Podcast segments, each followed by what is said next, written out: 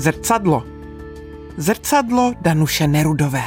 Tím nejzákladnějším motorem je odpovědnost, kterou možná cítím i na místech, kde bych ji cítit nemusela. A já jsem z povahy fatalista. Já vždycky beru věci, které v životě přichází a vždycky říkám, že všechny věci, které se člověku dějí, tak mají nějaký smysl v životě. Já se ten smysl snažím pochopit a snažím se z něho poučit. Touha měnit svět pramení možná z motivace objevovat nové věci a z toho, že člověk nemá strach z neúspěchu, když neuspěje, protože ví, že ten neúspěch ho posune dál. Její komfortní zóna začíná tam, kam by se jiným vůbec nechtělo. Na vrcholu, v šéfovských pozicích. Přitom nestrácí šarm, úsměv a chuť podstupovat další výzvy. Chytrá, rychlá, výrazná. Ekonomie a talár je v jejím podání sexy. Jak se Danuše Nerudová stala rektorkou Mendelovy univerzity? Jak moc bolí být progresivní ženou ve stereotypně mužském prostředí? Proč je podle ní důležité tyhle stereotypy bořit a co všechno proto dělá? Jako vědkyně, jako šéfka a jako máma dvou kluků. Já jsem ze čtyř sourozenců a jsem nejstarší. A mezi bratrem, který je nejmladší a mnou je 13 let, takže já když jsem někdy v 15 s ním šla za ruku ven na hřiště ho hlídat, tak si všichni mysleli, že to je moje dítě. A s tím nějak se pojí vlastně i to, že já si v sobě nějak nesu jakoby pocit odpovědnosti. Rodiče vždycky automaticky předpokládali, že jako nejstarší budu ta odpovědná a automaticky předpokládali, že mě už ty věci jako nemusí vysvětlovat, že já už jsem v uvozovkách ta dospělá, která to chápe. V tomto ohledu si myslím, že asi rodiče byli na mě hodně nároční a že se to potom přetavilo v to, že člověk je náročný sám k sobě. Já jsem byla ta, ta holka, která když neuspěla, tak to pro rodiče bylo zklamání, určitě. A to je možná právě to, co člověka formuje, protože na jedné straně člověkovi to vždycky je líto, na druhé straně u mě to vedlo vždycky k tomu, že se takzvaně člověk kousnul a snažil se podat ještě lepší výkon. Rozhodně to nevedlo k tomu, že bych na určité věci rezignovala. A ten neúspěch třeba si pamatuju, že byl, že jsem se hlásila asi, jestli si dobře vzpomínám, asi na tři vysoké školy a na dvě jsem se dostala a na jednu jsem se nedostala. A tenkrát si pamatuju, že mi tatínek řekl, že teda to, že jsem se na tu jednu nedostala, kam jsem se hlásila, že pro něho bylo zklamání. To si teda v sobě nesu, nesu hodně dlouho. Hovory. Je rektorkou Mendlovy univerzity v Brně, šéfkou Komise pro spravedlivé důchody, působila v iniciativě Koronerv 20, je specialistkou na daně a šéfuje Ústavu účetnictví a daní. Naším hostem je dnes profesorka Danuše Nerudová. Vítejte u nás. Dobrý den. Já se přiznám, že někdy v prváku nebo ve druháku na gymnáziu já jsem strašně chtěla jít na žurnalistiku hrozně jsem chtěla být novinářkou, ale rodiče mě strašně moc přesvědčovali, že to je hrozně nebezpečný povolání a že pojedu někam do Afriky dělat válečného zpravodaje a zastřelí mě tam. Takže ve své podstatě se to potom přesunulo jakoby do jiné oblasti. Nezapomeňte, že já jsem ta generace, když přišla sametová revoluce, tak mě bylo deset. Já jsem vlastně z té generace, kdy každý měl představu, že bude právníka nebo ekonom a jako ekonoma jsme si představovali člověka, který bude dělat do banky, bude dělat v bance. Takže to vyplývalo z té společenské situace, z toho společenského nastavení. Ne, já jsem se určitě v bance neviděla, já jsem tíhla k daním a k účetnictví. Měla jsem tu velkou čest, že už jako doktorantku na nějaké konferenci si mě vyhlédl pan profesor Lang, což je v podstatě taková skutečně jakoby ikona v Evropě v mezinárodním zdanění a začal se mnou spolupracovat. Ale ten vnitřní motor, to možná byla ještě jakoby větší souhra. Mě strašně bavily jazyky, respektive angličtina a jezdila jsem do Anglie na nejrůznější jazykové kurzy A vlastně potom i na té vysoké škole díky tomu mě se jakoby otevřela ta oblast toho mezinárodního zdanění. A to byla oblast, o které u nás nikdo nic nevěděl. A díky právě tomu panu profesorovi Langovi jsem poznala, jak je to jakoby obrovské pole. Takže já jsem logicky tíhla skutečně do zahraničí k tomu Rakousku. Já jsem tam potom i nějakou dobu žila, vlastně když byl malý syn a byla jsem research fellow u pana profesora na fakultě ve Vídni. Hostem večerního radiožurnálu je dnes rektorka Mendelovy univerzity v Brně, profesorka Danuše Nerudová. Vítejte, dobrý večer. Dobrý večer. Vy jste to někde vyprávěla, že jste jedno malé dítě měla při rehabilitaci, potom po profesoře nebo během profesory druhé. Jak se to dá zvládat s rodinou? Je to těžké, je to o time managementu, je to o osobní oběti, je to o velké pomoci babiček, dědečků a samozřejmě i manžela. Mm-hmm. Já jsem si říkal, jestli ho zmíníte. Je to tak, já to všude říkám, že za každým úspěšným mužem stojí silná žena a za každou úspěšnou ženou stojí silný muž. Tak to prostě platí. Já myslím, že my jsme ukázkou toho, že to skutečně funguje. Můj muž je taky člověk, který velmi pracuje a on v té době jako právník pořád psal nějaký komentáře k zákonu o ochraně hospodářské soutěže a psali vždycky jakoby večer a mě vlastně nebavilo trávit ty večery sama, takže my jsme trávili ty večery tak, že jeden seděl u svého počítače a psal komentář k zákonu o ochraně hospodářské soutěže a druhý psal dizertaci nebo potom docenturu. Že jo. Takže já bych řekla, že výrazně se na tom podepsala pilnost mého muže. Takže já jsem v tom vlastně nebyla sama. Já jsem neměla pocit, že jsem v tom osaměla, tak jsem solidárně vlastně pracovala s ním. Je to velmi náročné samozřejmě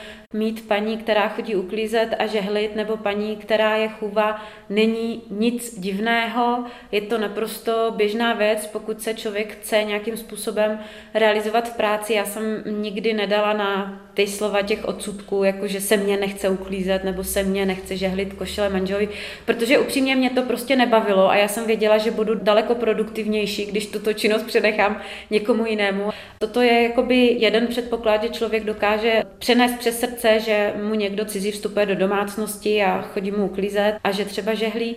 A druhá věc je samozřejmě, že my jsme se vždycky snažili to kloubit nějak tak, aby vždycky aspoň jeden byl doma s dětmi. Samozřejmě, že přišly momenty, kdy prostě jsme s dětmi ani jeden nemohli být, tak pak vlastně vypomáhali babičky, což je taky jako obrovská pomoc, že nám v té době a ještě pořád fungují babičky, že vypomáhají. Ale je to skutečně o pevné vůli, o toleranci a je to o tom muži, že jako chápe toho druhého, že se taky chce realizovat a že mu vytváří podmínky.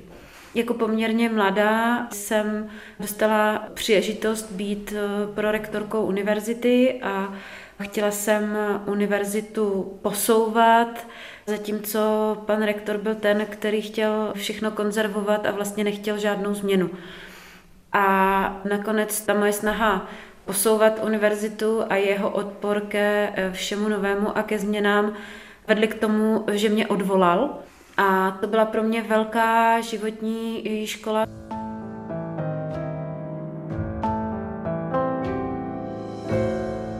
Když zažijete takový třeba neúspěch, že jste odvolaná jako prorektorka, tak najednou potom zjišťujete, kolik těch lidí z toho kruhu kolem vás vás třeba přestane zdravit. Vlastně ten rok jsem pracovala na projektové žádosti po tom odvolání a Stalo se, že náš výzkumný tým jako první tým v České republice dostal nejprestižnější evropský grant ve společensko-vědní oblasti Horizon. No a já si tenkrát pamatuju, jak jsem si úplně naivně, zcela naivně představovala, jak, jak se vrátím na tu fakultu a jak prostě mě všichni pochválí, že prostě jsme úplně, že to je skvělý výsledek a namísto toho jsem se v poměrně širokém plánu vlastně dozvěděla, že jsme ten grant dostali jenom proto, že jsme ženy a kdyby jako jsme nebyli ženy, tak jsme ten grant eh, vůbec nedostali.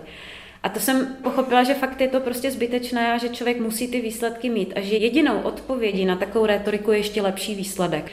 Já jsem měla uznání té vědecké komunity tady v Česku a uznání vědecké komunity v zahraničí. Takže mě se řeči tohoto typu nikdy nedotýkaly, protože je vedli lidé, kteří v životě třeba takový grant nezískali, nebo lidé, kteří prostě takové výsledky neměli. Takže pokud by takováto kritika přišla od někoho, kdo takový grant měl, nebo prostě pracoval podobným způsobem jako my, tak bych se asi poměrně vážně zamýšlela nad tím, jestli náhodou neděláme něco špatně ale je tady je potřeba vždycky brát eh, ohled na to, kdo takovouto kritiku vyslovuje. Zda na ní má vlastně pouvoir. Pokud si pamatuju před dvěma lety nebo před dvěma a půl lety v otázkách Václava Moravce, kdy jsem prostě vysvětlovala, že jsme země, kde většina neplacené práce v domácnosti leží na ženách, že ve Švédsku prostě se ta neplacená práce rozdělí jiným způsobem a že to je třeba důvod, proč třeba ženy mají nižší participaci na trhu práce, protože dělají větší díl té neplacené práce. Já si živě pamatuju třeba,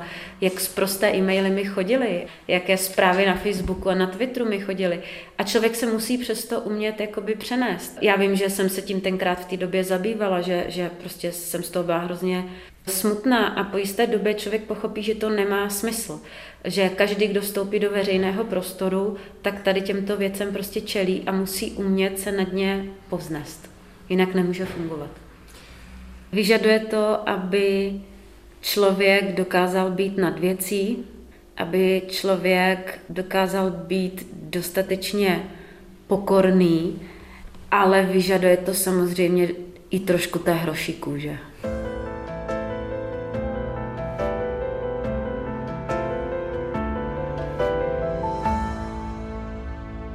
Já jsem člověk otevřená mysl a vždycky říkám, co se má stát, se stane. Takže já se nikdy úplně nebráním třeba nápadům, které v tu chvíli mě připadají šílené.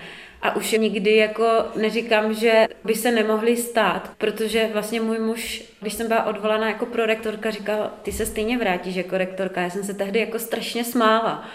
A vlastně i když kolegové přišli s tím, že bych měla kandidovat, když teda jako, že bych se měla osobně zasadit o to, aby se ty věci změnily, tak já jsem s poměrně lehkou myslí řekla ano, protože jsem si v duchu říkala, na univerzitě, která je strašně konzervativní. Nikdy tady ve stoletech historie univerzity nebyla žena, prostě toho bohda nebude, aby byla zvolena žena a, a stalo se to. Pikantně na tom je, že já jsem vlastně byla členkou akademického senátu, která teda řekla, že byť bych pro sebe sama sebe mohla hlasovat, ale já jsem řekla, že v tomto hlasování hlasovat nebudu. A vlastně seděli jsme a hlasovalo se vhazováním lístku do urny. No a pak přišel předseda volební komise a řekl, že jsem vyhrála v prvním kole s naprosto jako drtivou většinou hlasů, což také nikdy nebylo zvykem, protože rektor se volil na dvě, na tři kola. Tak v té místnosti asi tak prvních 30 sekund bylo takové ticho, že by bylo slyšet spadnout špendlík. A protože nikdo nečekal, že bude rektor zvolen v prvním kole.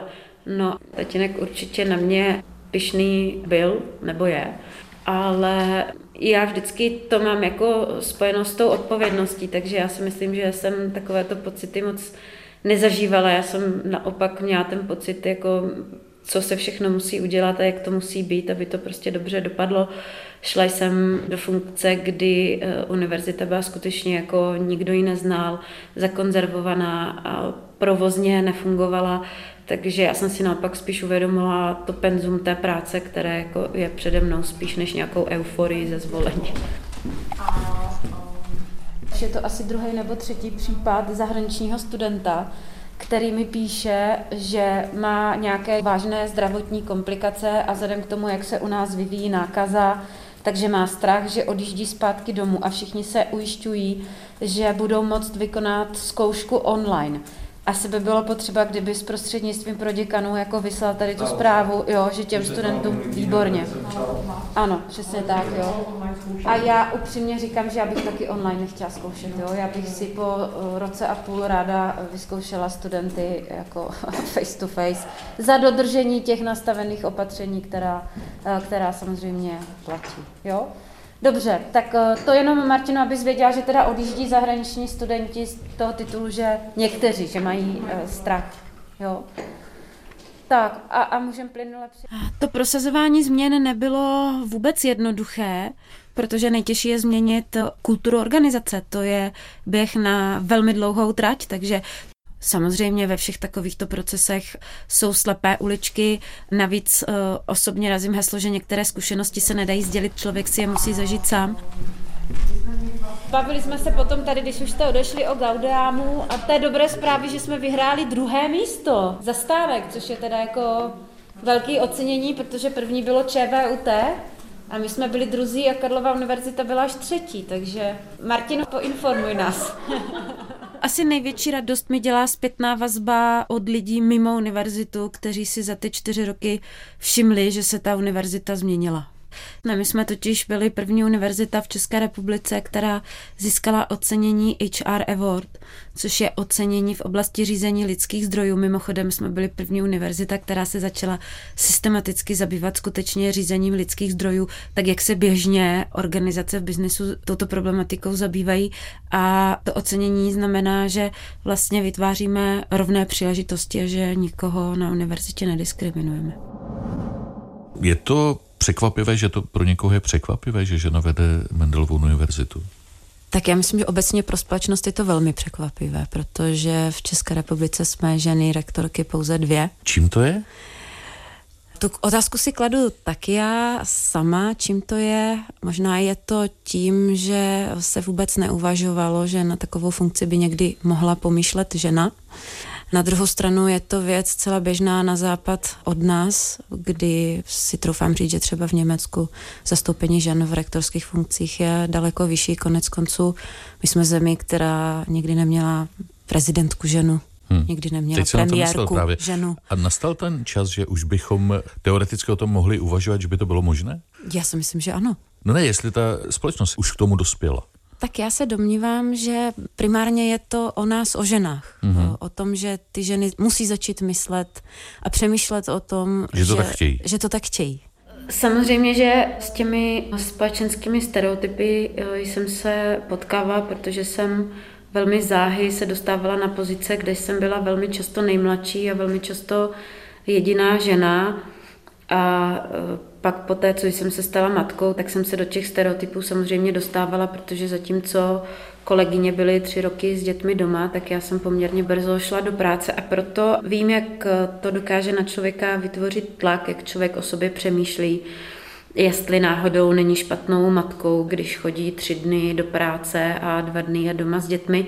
Právě proto, když mentoruju mladší kolegyně, tak je to téma, o kterém mluvím, protože vím, že se s tím setkávají i oni a přesně si pamatují na ta témata, které eh, člověkovi běží hlavou a ty vnitřní boje, které se v něm odehrávají a přesně si pamatuju na tu dobu, že kdyby byl někdo, kdo by mi tenkrát třeba dodal sílu a řekl, tím se vůbec nezabývej, nenech na sebe ten společenský tlak vytvořit, že by se mi možná žilo o trochu lépe, bylo to možná o trochu jednodušší. Proto těm mladým kolegyním vždycky říkám, že jaké si to udělají, takové to budou mít, že nejdůležitější je, aby byli spokojené jak doma, tak v práci, že nejhorší je někdo, kdo má pocit, že je špatná matka, ale ještě v práci nepracuje dobře a že se vlastně nesmí nechat vmanévrovat tady do tohoto společenského stereotypu.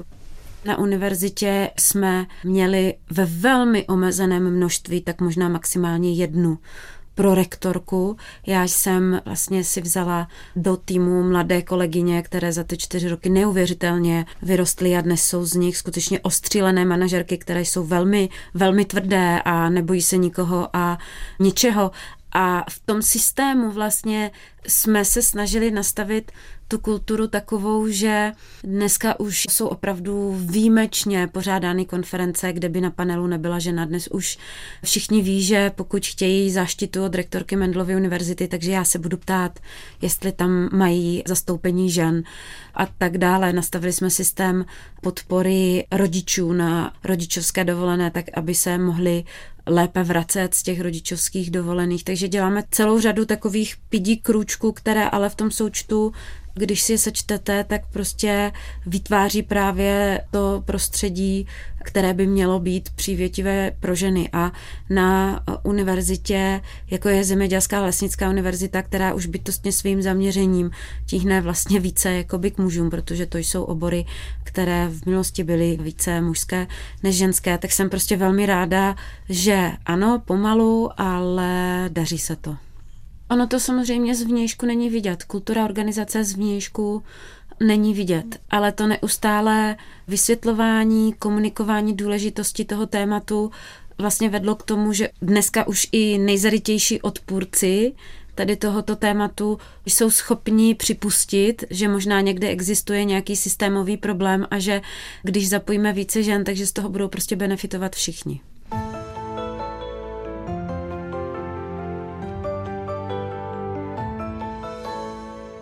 Z modelu fungování našeho soužití s manželem a naší domácnosti si synové zcela jistě odnesou, že je naprosto běžné se dělit o práce vykonávané v domácnosti, že nejsou ryze ženské a ryze mužské práce.